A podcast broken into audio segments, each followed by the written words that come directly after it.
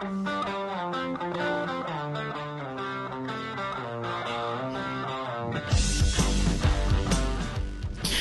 to the Bruins Benders podcast, episode 31. It's the game four. Bruins and Hurricanes recap, and it's brought to you on our new home, the Inside the Rink Podcast Network. InsideTheRink.com is your one stop shop for all your NHL news, insight, and analysis. Follow on Twitter at inside underscore the underscore rink and download the Inside the Rink app to get everything on the website right on your phone. And now, Smitty has a quick word from our new show sponsor and friends of Inside the Rink, BetUS. BetUS has your NHL, NBA, UFC, PGA, and yes, NFL betting lines up for their 27th year of live betting. Sign up at betus.com with promo code RINK for a 125% sign up bonus. Again, that is betus.com and use the promo code RINK for your sign up bonus. Play with the proven mainstay in the industry. BetUS, you bet, you win, you get paid. BetUS.com. I'll tell you what, you could use the terms like gutsy and resilient and you know just just you know taking all the odds against you and and coming through with a big win and that's what happened this afternoon in game 4 as the Bruins get a 5 to 2 win and even the series at two, and it's really one for the ages. One of those you might look back on and say this is a a really gutsy win when the the odds were stacked against them. And McAvoy gets a late scratch on the COVID protocol list, and you think, uh oh. But Carolina scores first again, so you don't get on the board early. It doesn't look very good. And then Bergeron, quite a leader, scores a big goal on the doorstep, ties the game. And then early in the second period, Josh Brown starts the period, which I thought was an odd thing to do to start the second period in a 1 1 game. And immediately, 33 seconds in, the entire 33 seconds in the zone, and Carolina scores right away. It's like an instant disaster. Uh, but then Jake gets another big goal, a greasy one. And then Marchand comes up so huge uh, when they needed it most. And it was a huge win that can't be understated. Yeah, it's just a huge ballsy win. I mean, no McAvoy, no Lindholm again. The defense had some not so great moments, um, but the entire team just battled. They battled all the way through. The fourth line was a factor again, I think, with their physicality and, and puck management and, and uh, grinding the uh, Hurricanes defense down. Uh, and then your best players rise to the occasion. DeAngelo chirps Marchand at one point, and uh, after that moment, Marchand goes off, and you know. Mm. Five points, just uh, tremendous. And it seems like the Bees may have the momentum and may have Carolina a little frustrated now going into game five. They might. They might have them frustrated for sure. And and I think that Carolina, in the back of their head, they were eliminated twice by the Bruins in 19 and in 20. So this could be another situation where they say, oh, oh, not again. So we'll see what happens. Of course, game five is a pivotal, pivotal one.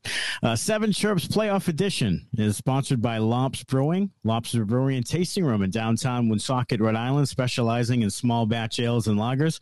It's open seven days a week, and you can use the coupon code SPORTS to get 10% off your online order. Go to lopsbrewing.com and follow them at Lops Brewing on social media for new beers and events. Number one, Charlie McAvoy late scratch added to the COVID protocol needs to be out five days. So he'll definitely miss at least the next game. Can they survive at least one more game without him?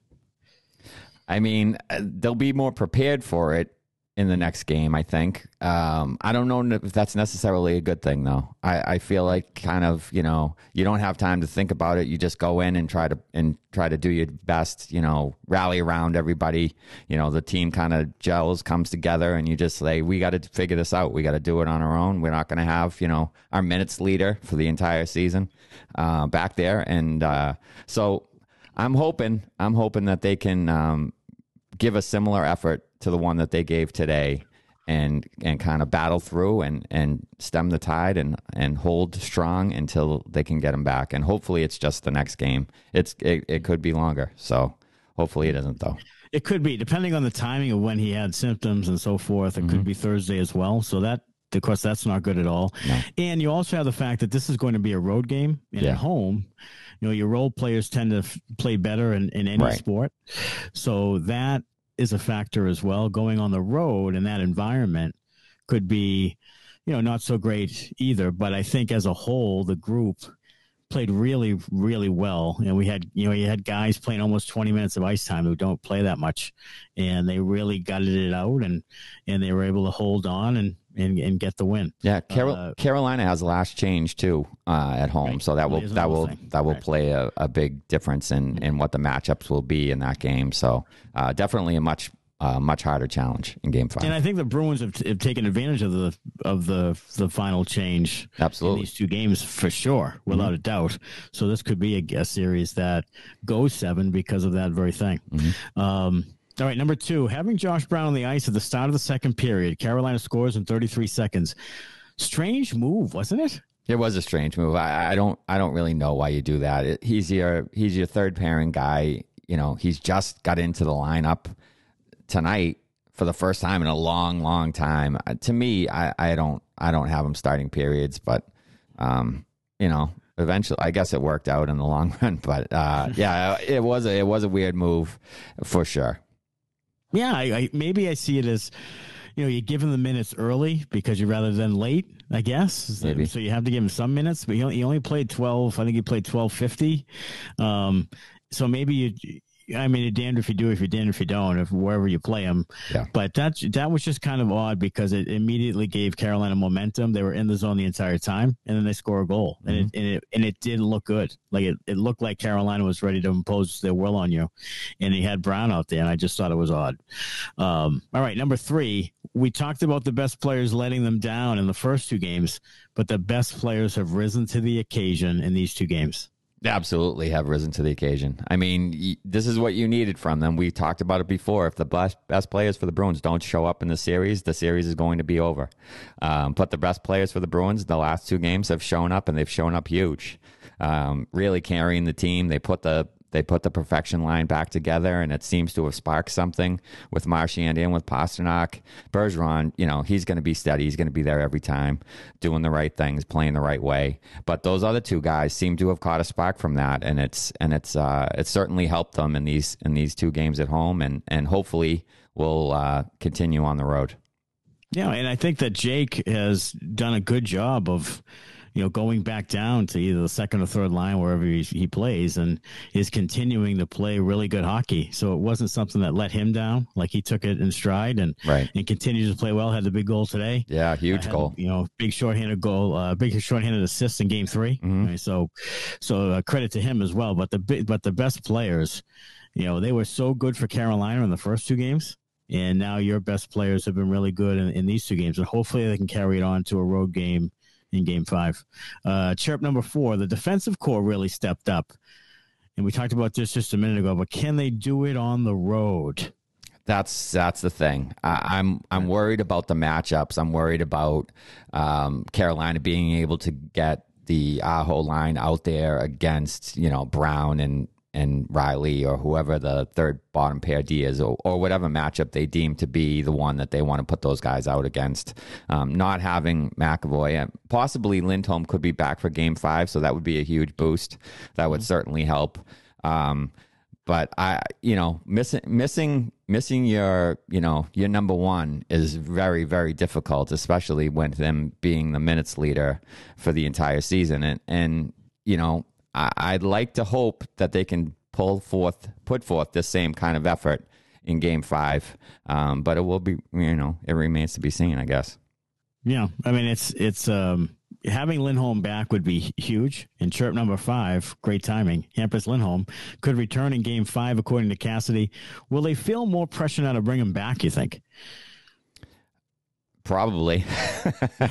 they probably will. I mean, yeah. I think I think they will f- feel more pressure to bring him back. I think the Canes felt some pressure to bring Raanta back in this game, mm-hmm. um, and he may not have been ready for it. I don't know. He, he didn't seem particularly sharp for them. Um, so I I want them to be careful with it though, because concussions, you know, you never know. He comes back maybe a little too early, gets dinged, and then maybe he's out for an even longer period of time. So I'd really like them to not take their time, but be absolutely sure that he's ready to go. Right. I mean, I think for the long term, that's the key. You have him for eight years going forward, so you, you can't just bring him out there if he's if he's fifty percent, seventy percent. I I am with you. I, I just I roll the dice. You're not going to be eliminated this next game. Right. You've shown you can win at home against them, so it's really not a must win. I guess you could say, although it'd be really nice. Yeah, but it's certainly not would. a must win. Uh, so I, I'm with you. I think I sort of say, okay, I, I work with the D, the, the D groups going in and say, this is what we're doing, and we're going to keep doing the same thing, and um, and hopefully they can get a lead this time, four games in a row, and don't score the first goal. It would be nice to score that first one, particularly with Carolina feeling a little bit of pressure now and feeling some frustration. So that could go a long way. Absolutely. chirp number six, Carolina seems frustrated. Are they on the ropes? Oh damn! I hope so. I really, I really, really hope so. Um, as the series goes on, I'm hating them more and more every single game. So I really, I really do hope they're on the ropes. I hope the Bruins have momentum. And like you said a minute ago, I think scoring the first goal in Game Five after you've uh, taken the momentum away, you've won two in a row now. If you get that first goal in Game Five, that could go a long way to you winning Game Five, which is a pivotal game in the series.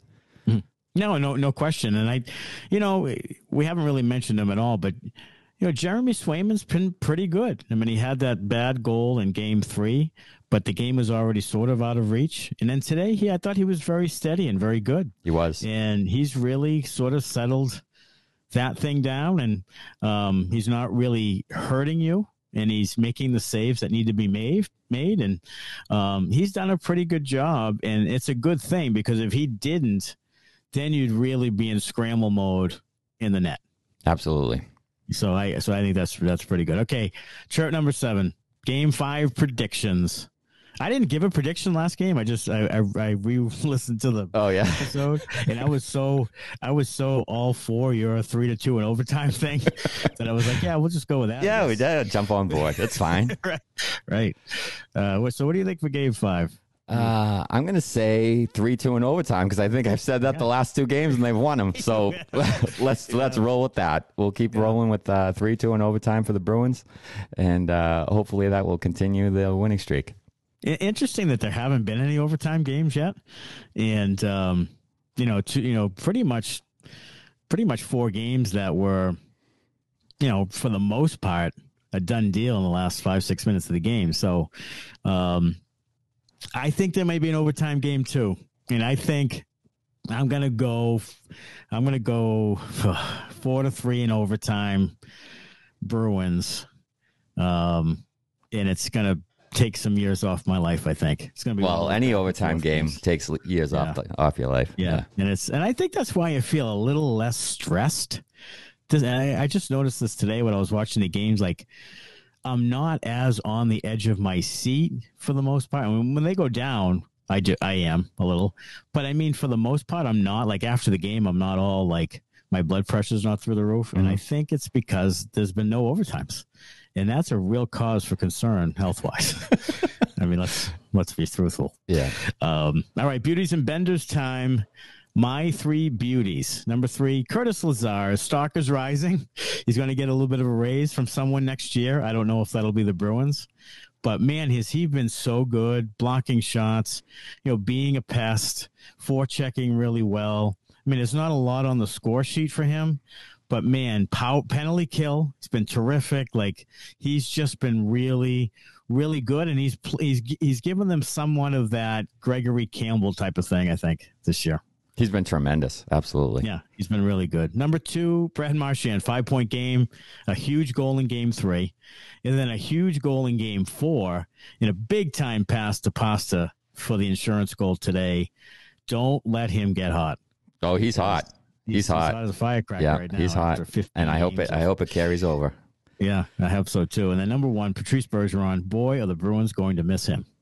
They will, but let's not talk about that now because that makes me sad. No, I think he's coming back next year. I really do. I think so too. I think he's coming back. uh, my beauties is uh, just number one. The whole fucking team. Can't complain about anybody. They battled their asses off. Uh, they deserved this win. They played great. Uh, shorthanded. Um, yeah, I I can't complain about anybody. Uh, whole team. Yeah. Whole team deserves the beauty for for that win. Uh, it was a great job by them, and and hopefully it continues into Game Five. They do, and I thought they kept their composure. And I, when when Carolina was losing some of their cool, I thought they kept their composure. They, you know, they cashed in on a couple of penalties, a five one three. I mean, they, you know, they were they did enough on the power play to win the game. It's still not great, still not perfect, but, um, but they, I thought they did a really good job of, you know, I'm sort of getting Carolina a little bit frustrated and keeping them frustrated. And um, I, yeah, I'm with you. They just played the resiliency that we talked about in the last episode is such a thing for them. It, I mean, it really is. I mean, we've talked obviously they've lost big games in the past. It would have been nice to win a couple of cups. Yep. Uh, hopefully they win one this year. But you know, all in all, when whenever you think they're down and out, they seem to come back in, climb right back in. Mm-hmm. So that's a credit to the coaches and the leaders. Absolutely. Uh, all right, Bender's time. Number three, Bender. Tony DeAngelo. Face it, you're a neo maxi zoom dweeby. Every series needs a villain, so insert Anthony because he is the villain of this series. How about firing the stick? What an absolute bitch move!